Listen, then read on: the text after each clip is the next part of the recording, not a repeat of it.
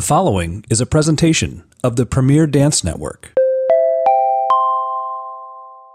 Hi everyone, Kimberly Falker here, the founder and CEO of the Premier Dance Network, the only podcast network dedicated solely to the world of dance. And welcome to Pas de Chat with your host, Barry Kerollis. Before we get started with today's episode, I'd like to take a moment and share a word from our sponsor. Body Wrappers, Angelo Luzio, is happy to be the proud sponsor of the Premier Dance Network. Body Wrappers Angelo Luzio is known for its fine total stretch tights and Angelo Luzio shoes. Tiler Peck, principal dancer with the New York City Ballet, is its spokesperson and designer of Tiler Peck designs for Premier. It takes a dancer who wears a leotard all day to know what is best in a leotard. So Tiler's beautiful original leotard designs fit perfectly, are ideal for class, rehearsal, or performance, and move well with the body won't ride up in the back. Body Wrappers makes additional apparel for all types of dance that includes ballet, jazz, modern, lyrical, hip hop, tap, team, liturgical, performance wear for competition and recital, as well as Angelo Luzio shoes. You may view all the products at www.bodywrappers.com or to purchase Tiler Peck Designs by Body Wrappers, go to dancewearcorner.com or your favorite online dance apparel retailer for all their products.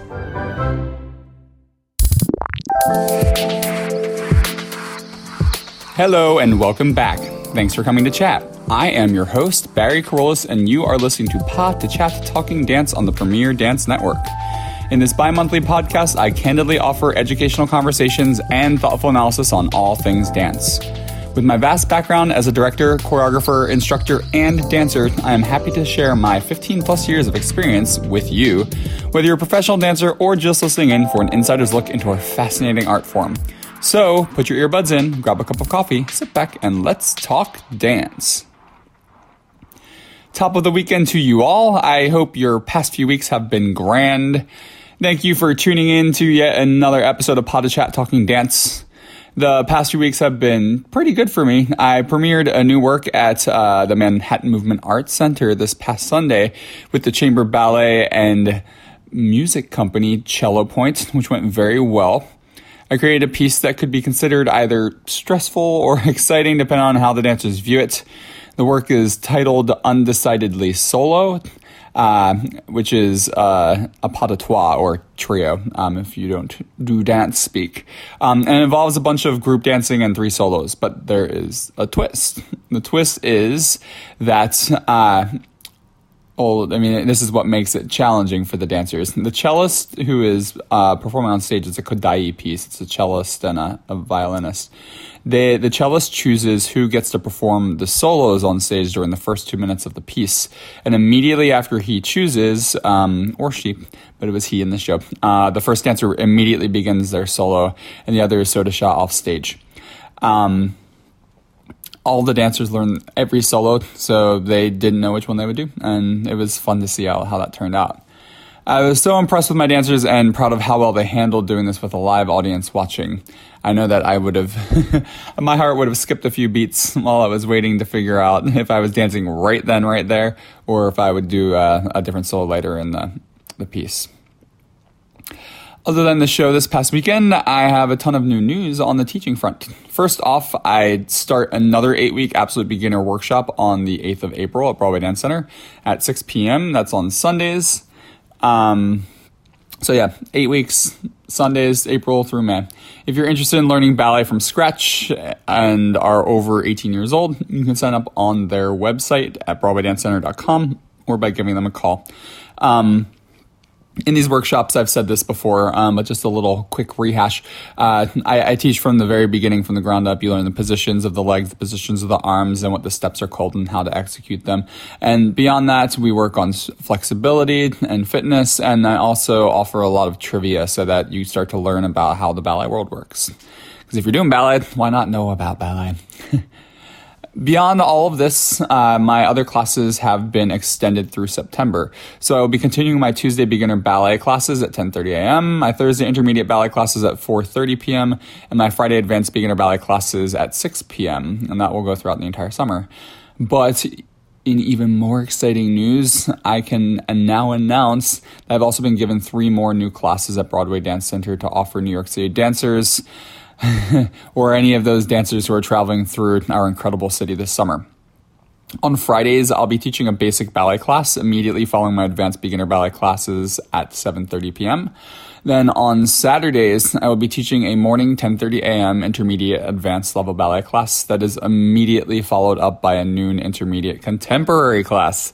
Yay! I now have my first official contemporary class, a regular contemporary class at Broadway Dance Center in, in New York City.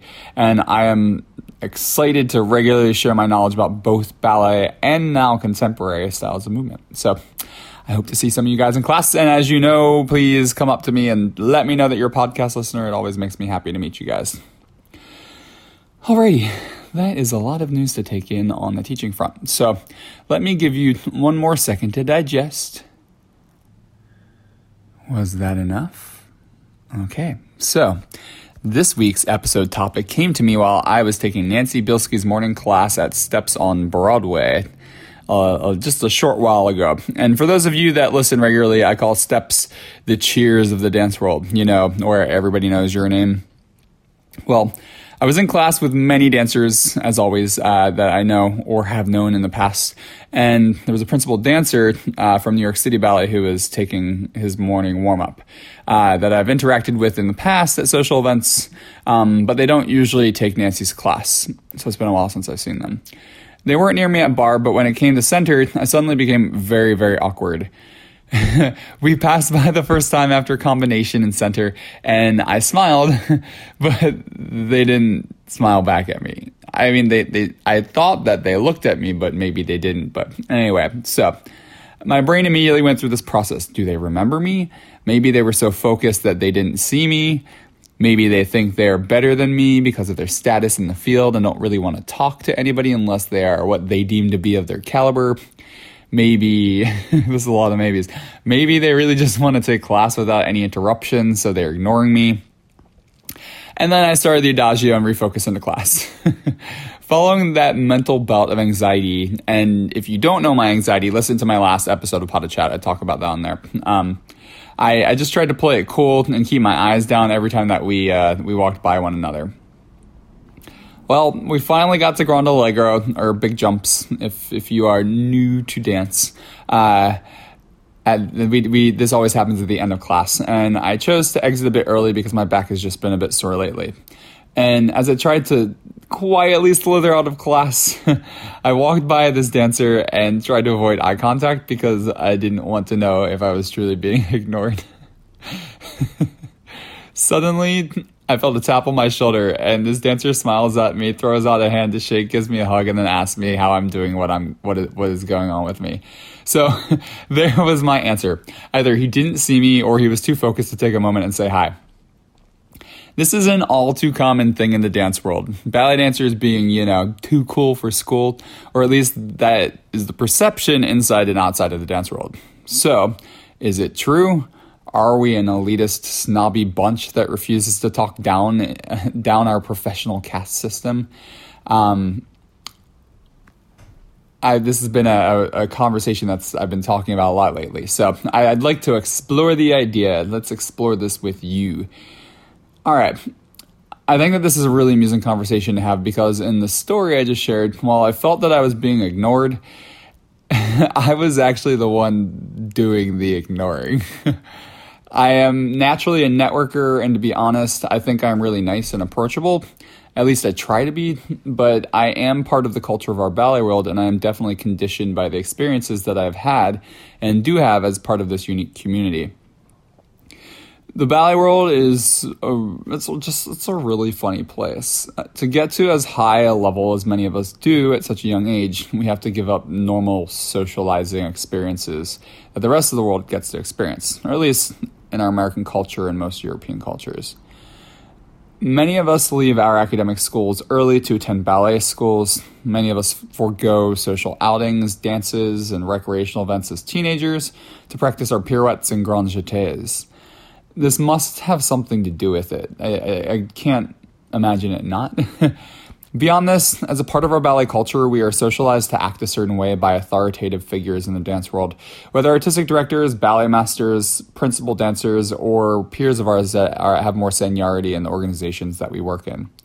The only thing here is all the people above us were socialized the exact same way, and most of us received the social socialization as children in our mid to late teens. So you have these older retired dancers, but their social their socialization to be an adult actually happened in their teens, but it's an adult in the dance world versus an adult in the the regular world. It's it's complicated, but this surely reinforces uh, some of this odd behavior. Now, taking this conversation in a bit of a more reality based reasoning for ballet dancers often acting aloof or appearing to be distant in a way that makes people feel like they think that they're above them is the fact that a professional dancer is living culture in a city. Like they are culture, but they're alive. And the most established of our kind are public figures with a fan base and a following.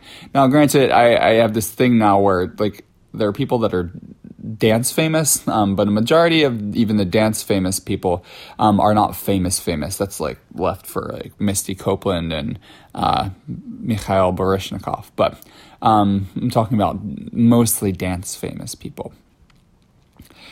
When you are in this position of being a public figure, sometimes you receive attention from people uh, when you're least expecting it, at the worst time, and all of the above.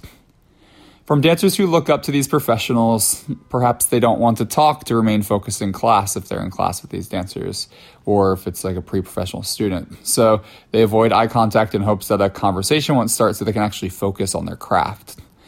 Something else I have experienced, especially at places like Steps on Broadway, is dancers who knew each other at one point in life, whether training as a kid, uh, meeting at a social event, at a festival, or on tour, or at a summer program, a gig, or dancing with a company for only a year or so, like when I danced with Houston Ballet at 19 for one year. Dancers are afraid to assume that another dancer remembers them. Because imagine the hit to one's ego if they were not to be remembered. With this one, I always feel like dancers are like dogs meeting for the first time. They kind of stare one another down, sniff each other's butts, see how the other one reacts, uh, and then choose whether they're going to be friendly, bark at the other one, or just passively move on. kind of weird comparison, but I don't know. Worked in my head.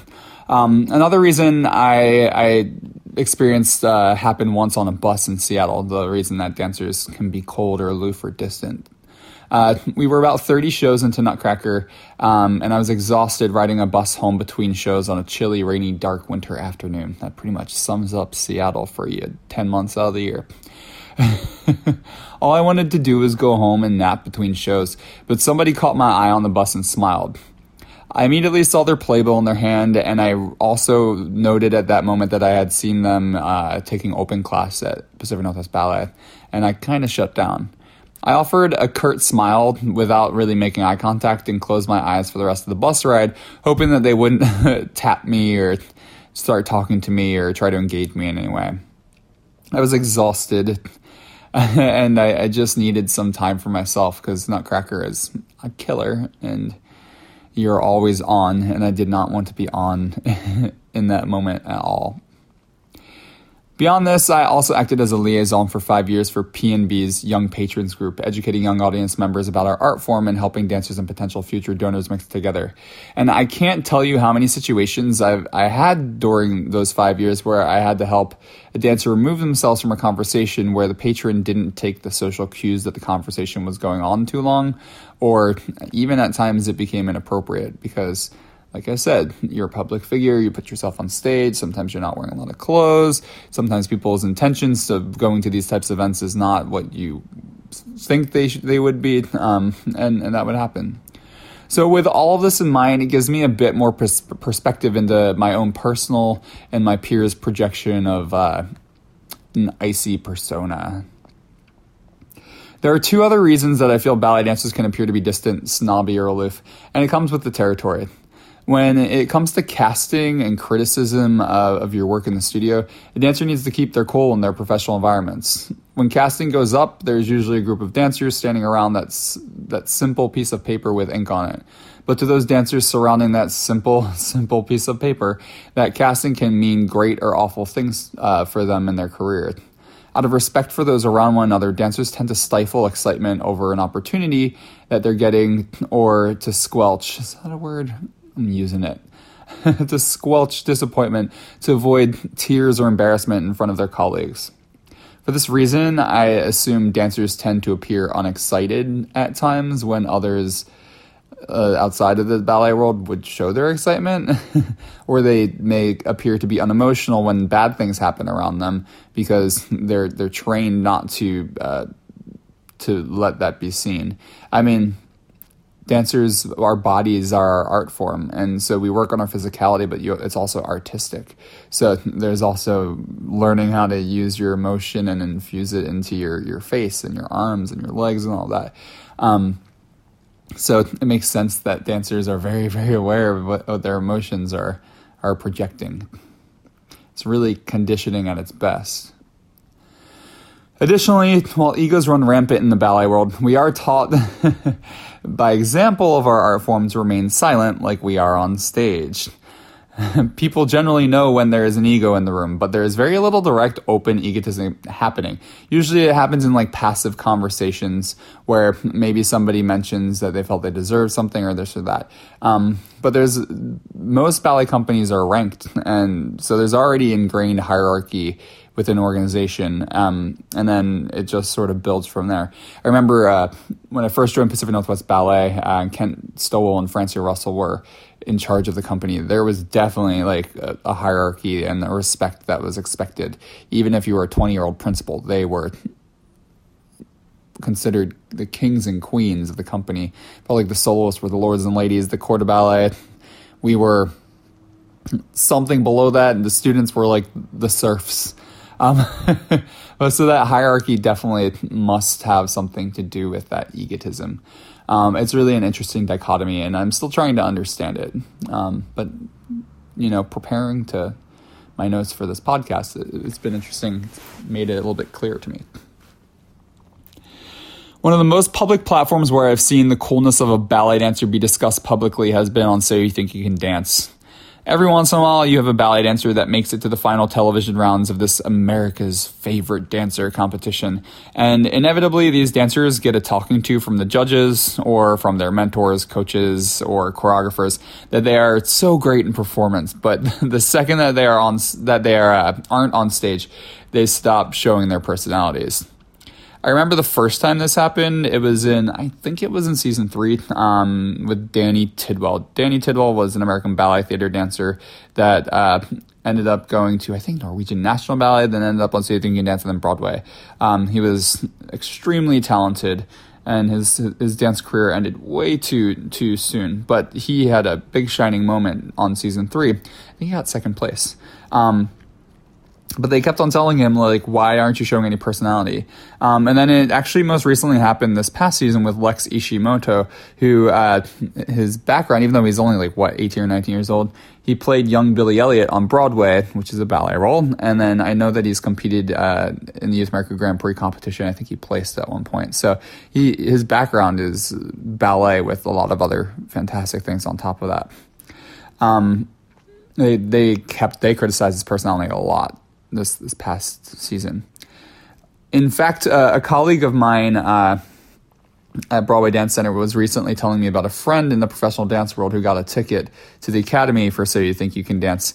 Um, and tells you how reality TV works. When they walked out of the, the theater to greet the cameras and tell the nation that they got a ticket to Vegas, um, a camera crew stopped them asked them to go back in the theater, but before they went back in the theater, they said, and when you come out for the next take, can you be maybe about 10 times more excited? As I explore this idea of ballet dancers appearing snobby or icy in personality, it becomes more clear that it is more what our culture is ingrained in us than the individuals that are unfriendly or cold or think that they're better or higher than others. I started thinking about this about podcasting about this topic a few weeks ago, uh, and it was really this experience at Steps that pushed me to talk about it. And uh, I feel that I've done a lot of thinking about it before I opened my mouth and pressed record to get this episode going. It's funny because even I myself, who, as I said, I consider very friendly and approachable, have had moments where I fall into the culture of acting too cool for people in and out of the ballet world. But what I found, like in the situation with the principal at Steps, I was more in my head about what was happening. And because of that, I actually became the one in the room ignoring somebody. I became exactly what I was essentially, I was projecting what I thought that I was experiencing. We all do it and we all suffer from it. So if you're listening to this here and now and you agree with a lot of what I said, I challenge you to try to resist our natural temptation to do the things that we do. Awareness is the first step. And I, I think that one thing that's been really good with like with social media and whatnot is that people outside of our art form, they uh, they can see like on Instagram stories and uh, photos and videos, um, they can see that we are just normal people like them. Um, with some awkward social issues sometimes. but I think that that sort of breaks down a little bit of that barrier. And I think that uh, if we all just try to be a little bit more friendly and open, and when somebody does compliment you, say thank you. Don't feel like you have to be like, quiet and humble about it. Or if somebody asks you a question, don't think that they're uneducated and, and stupid. Like actually listen to what they're saying and offer offer a bit of education. Um, it's the only way that we can keep our art form going and to build audiences and grow and all that jazz. All right. So with that, I'm happy to bring today's podcast to a close. If you have any thoughts on the topic, have any experiences you'd like to share relating to it, or completely disagree with my assessment of ballet dancers appearing cold and snobby at times, please feel free to reach out to me via my contact page on my website or on Facebook. I will share the information immediately following this comment as I prep to give my outro. I hope that you enjoyed this week's episode of Pod Chat Talking Dance. If there are any topics you'd like to hear me talk about, please feel free to reach out to me via my website contact page at www.barrykerollis.com. Again, that's www.barrykerollis.com. You can also reach out on there if you'd like to become a sponsor for our podcast or to book masterclasses in ballet or contemporary technique for choreography or speaking engagements. I hope you enjoyed listening in and talking dance with me. If you enjoyed this chat, please feel free to share, rate, and review our podcast on iTunes. Every bit of extra visibility helps keep these podcasts running. And if this didn't fulfill your dance fix, check out my sister podcast on the Premier Dance Network. New hosts from your favorite dance companies are being added monthly. If you want to connect with me to see where I'm choreographing, teaching, and what I'm doing in my everyday life, you can follow me on Facebook, Instagram, where my name is B. Kerollis, or on Twitter at Bariscos. Also, be sure to subscribe to my blogs. I have Life of a Freelance Dancer, which is currently archived, where I spent five years talking about working as a freelance artist. I also now have Dancing Off Stage. You can find that at dancingoffstage.wordpress.com. And in that platform, I talk about the post performance careers of professional dancers.